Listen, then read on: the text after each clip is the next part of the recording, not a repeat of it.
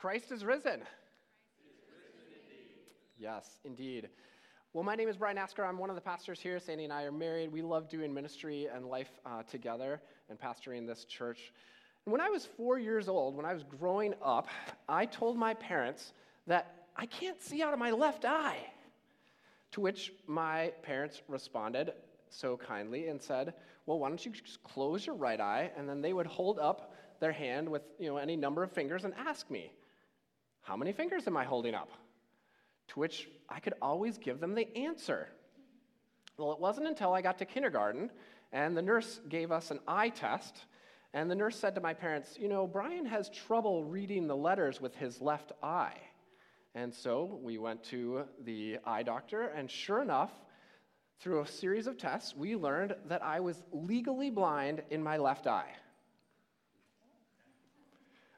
My eyesight in my left eye was so bad that my brain was literally shutting off the information. It was saying, This isn't really worth anything. So you can disregard it. And had I continued in that path, I would have lost all sight in my left eye. But fortunately, it was caught. I got corrective lenses. They made me wear a patch on my good eye to teach my left eye that indeed the information that my left eye was giving me was in fact valid and useful. And today I can see because that was caught. And I can see fairly well, although I will tell you at some point in time I did have to give up on my dream to become a professional athlete. Seeing depth perception is not my best trait, and it's kind of hard to become a professional baseball player or a professional basketball player if you can't see depth perception. So I kind of missed out on that calling. and so here I am today. I am now your pastor leading this church because you don't have to have perfect eyesight to be a pastor.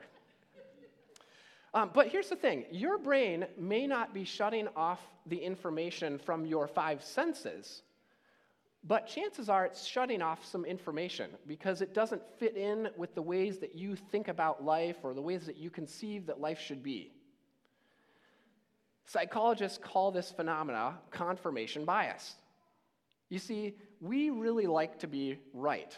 We don't like to be told that we're wrong. That's not a lot of fun. You might notice this in some people that you know. We might call them the eternal optimist, or maybe you know the other person, the eternal pessimist. And when you run into somebody like this, you know, that has that eternal optimism sort of thing, there are some consequences to never really looking at that. For example, I was talking to a friend this week, and he was telling me about his business. He started a business with a friend, and this friend was the eternal optimist. And so when the financier was telling the friend, the business partner, that, hey, there's some trouble here, that business partner never relayed that information over to the business, to my friend who's the entrepreneur. And so they never made any course corrections. And when the financier finally said, yeah, it's over, the business shut down. So we can see how confirmation bias has some significant uh, impacts in our life. And here's the thing I don't want you to miss out on the resurrection today. The resurrection is the most important event in our history and it has implications for our lives today. So, we're going to be in the book of Luke today. We're going to be in chapter 24. We already saw the beginning of chapter 24 in that uh, Lego video. And what happens in our passage today that follows that video is that two disciples almost miss out on the resurrection. So let's see what their story is and let's see what we can learn from them. Beginning in uh, verse 13 of chapter 24, it should be up on the screen uh, here so you can follow along. Now, that same day, two of them, the disciples, were going to a village called Emmaus, about seven miles from Jerusalem. They were talking with each other about everything that had happened. As they talked and discussed these things with each other, Jesus himself came up and walked along with them. But they were kept from recognizing him. So we're not really told why they're headed to Emmaus. Doesn't really matter, but we don't know fully what's going on there. We also don't know what kept them from recognizing Jesus. Whatever it was, they were not able to recognize him. But what we do know is that they were talking about everything that had happened over the past couple weeks. And Jesus suddenly came alongside of them and started walking next to them. Now, this is not really unusual in ancient Near East times. If you were traveling along, other people might join you for a, a season or for a, a period of that walk. And when Jesus does this, he comes up and asks them, What are you discussing together as you walk along? They stood still, their faces downcast. One of them, named Cleopas, asked them, Are you the only one in all of Jerusalem? Uh, are you the only one visiting Jerusalem who does not know the things that have happened there in these days? Jesus asks, What things? About Jesus of Nazareth, they replied. He was a prophet, powerful in word and deed before God and all people. The chief priests and the rulers handed him over to be sentenced to death, and they crucified him. But we had hoped that he was the one who was going to redeem Israel. And what is more, it is the third day since all this took place. Now, that third day is a reference back to a couple early portions in Luke where Jesus predicts that he's going to die, and then on the third day he will rise again. So, in addition, it says, Some of our women amazed us. They went to the tomb early this morning, but they didn't find his body. They came and told us what, had, what they had seen a vision of angels who said, He's alive. Then some of our companions went to the tomb and found it just as the women had said, but they didn't see Jesus. You see, the disciples had been expecting that Jesus was going to liberate them from Roman control. That's what they were hoping for, that's what they were longing for. And so, when your leader dies, is crucified, that's about the worst thing imaginable. This guy was going to redeem, liberate us from the oppressor. And now he's dead. That's not the plan. That's not how it was written out. It's hard to start a revolution when you're dead. But they do have some new information. The women had gone to the tomb and they had found it empty. And there was an angel there that had proclaimed that Jesus is risen. But did you notice here, maybe when the passage was getting read and listened to on the Lego video, and what they say here, there's a slight difference. They changed it to the women had a vision. So they're not quite sure that the women were telling the truth or that they knew what they saw. The woman had a vision that an angel said that he was alive. The earlier portion clearly proclaimed that the angel said it was true. But it does say that they did not see Jesus. And so we can understand. If we're the disciples, we can understand the kind of disappointment that they would have. We can understand the kind of confusion that they might have. Well, what's going on? I don't get it. Things aren't fully adding up. It's not making sense. Because I think we're a lot like the disciples. We understand, I think most of us understand, that if there's a God out there, that God has great power. That God must have the ability to do all sorts of things unimaginable for us. So we have great expectations for what God could do. And the question for us to wrestle with today is what things are we expecting God to do? Or what things are we hoping that God will do in our life? What sorts of things do you have that you think, God, I want you to do this, you could do this, and I want you to do it? Maybe it's in your life, maybe it's in our world. Maybe you're hoping for a promotion at your job, but you haven't gotten it. Maybe you are a student and you just want to get some good grades and you're struggling. Maybe you're hoping for something in a relationship and it's not happening. Or maybe it's something with your health and you're just struggling. Well, Jesus says to these people in their place of confusion and disappointment, He says, How foolish you are. And how slow to believe all the things that the prophets have spoken. Now, caveat this might sound a little harsh, and it might be, but the, the meaning here is, is that they don't understand. Uh, and I think it's a little bit more factual than condescending, although it could be. It, you know, we're different times today. We might not talk like that today. Uh, but either way, it goes on to say, Did not the Messiah have to suffer? To suffer these things and then enter his glory. And beginning with Moses and all the prophets, he explained to them what was said in all the scriptures concerning himself. As they approached the village to which they were going, Jesus continued on as if he were going farther. But they urged him strongly, Stay with us, for it is nearly evening and the day is almost over. So he went with them and stayed with them. Now, I find it fascinating that they haven't quite figured out who Jesus is yet. But they're intrigued enough and they like him enough that they actually want him to stick around. They want to spend some more time with him. And maybe that's you today. Maybe you're not yet following Jesus, but you're intrigued enough about who Jesus is that you want to stick around and explore a little bit more. You might ask Jesus to reveal himself to you. And so what happens is that Jesus sticks around. And in verse 30, it says, When he was at the table with them, he took bread. He gave thanks. He broke it and began to give it to them. Then it says, Their eyes were opened and they recognized him, and he disappeared from them. They asked each other, Were not our hearts burning within us while he talked with us on the road and opened up the scriptures to us?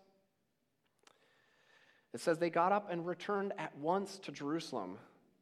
There they found the eleven and those with them assembled together and saying, It is true. The Lord has risen and has appeared to Simon. Then the two told what had happened on the way and how Jesus was recognized by them when he broke the bread. We don't know exactly what kept them from recognizing them. We don't know ex- exactly what expectations um, they had for who Jesus would be. We know, sorry, we do know that they had expectations for who Jesus would be, and we do know that they were disappointed. And that they hoped that he would liberate them from the oppression of Rome.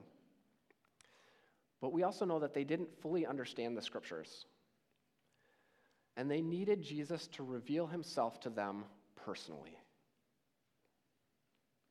And I think sometimes that's what we need. We need Jesus to reveal himself to us personally. And we miss Jesus because we have certain expectations for what Jesus or God might do in our life. And I wonder what it would look like for us to surrender those expectations and let God reveal himself on his own terms. Maybe you're somebody who needs some more time in Scripture. You need some help understanding Scripture. Maybe you need to jump into a small group Bible study and spend some time studying Scripture with other people so you can learn more about Scripture. And maybe some of you need Jesus to reveal himself to you on that personal level. Just so you know, you need to be prepared that it might not be on the terms that you have. In this story, Jesus meets them at the table. The table was a common, everyday thing that they did. It wasn't something extraordinary, it was normal, it was average. They were eating bread, something that many of us still today do regularly. It was an average thing that revealed Jesus and who he was to them. See, Jesus meets them where they are. They're doing something in their everyday life.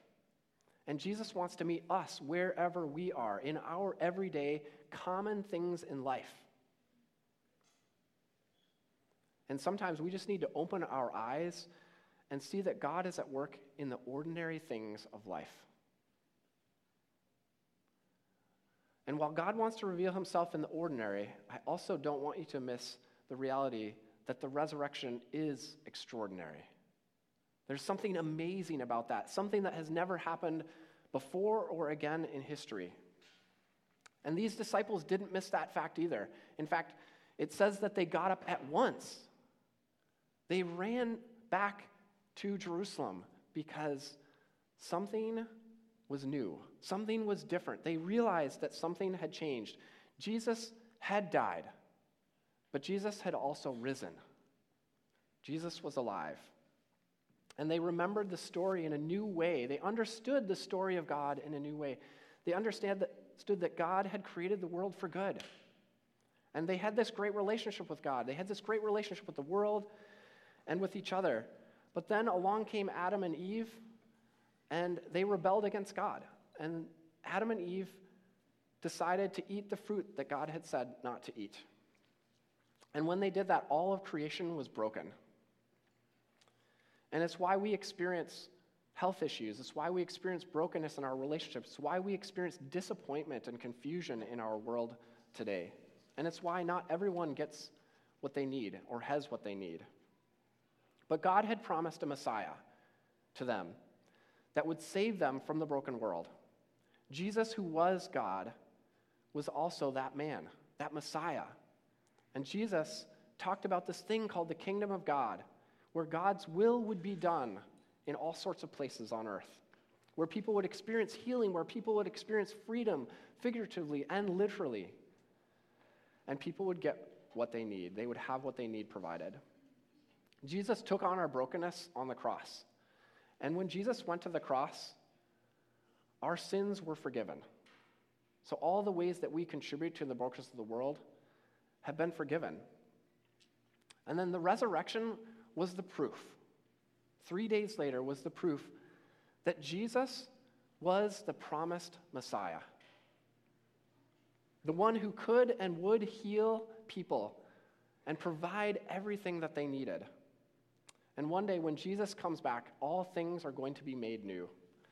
Until then, Jesus invites us to open our eyes, to not miss out on the power of the resurrection, to repent and to believe. Repent of the ways that we contribute to the brokenness of the world, and to believe that Jesus is the one who can forgive us and can make a difference in our world.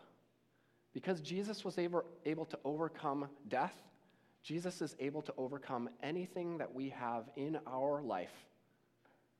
Because death is the thing that is the worst of all things. Nothing can compare to that. So, today, my invitation for you is to say yes to Jesus, to follow Jesus, to trust that Jesus is indeed the one who was the promised Messiah, who can bring healing, can bring freedom and provision. So I want to invite you all today, if you want to believe in Jesus, and if you already follow Jesus, to join me in saying a prayer. If you're not quite there yet, that's okay. I hope for you that someday that you will be able to say the prayer with us. But if you don't, there's no shame in doing that, not doing that today. Um, my hope for you is that you'll be able to say it someday, but that also that you will open up your eyes and look for God in the ordinary, in the ways that God would reveal himself to you. Let's end with a prayer. Let's say it together.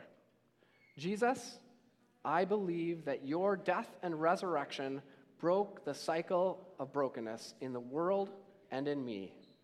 I acknowledge my responsibility in contributing to the damage in the world. I receive your forgiveness. I choose to follow you and to let you be my leader. I receive your spirit. Amen.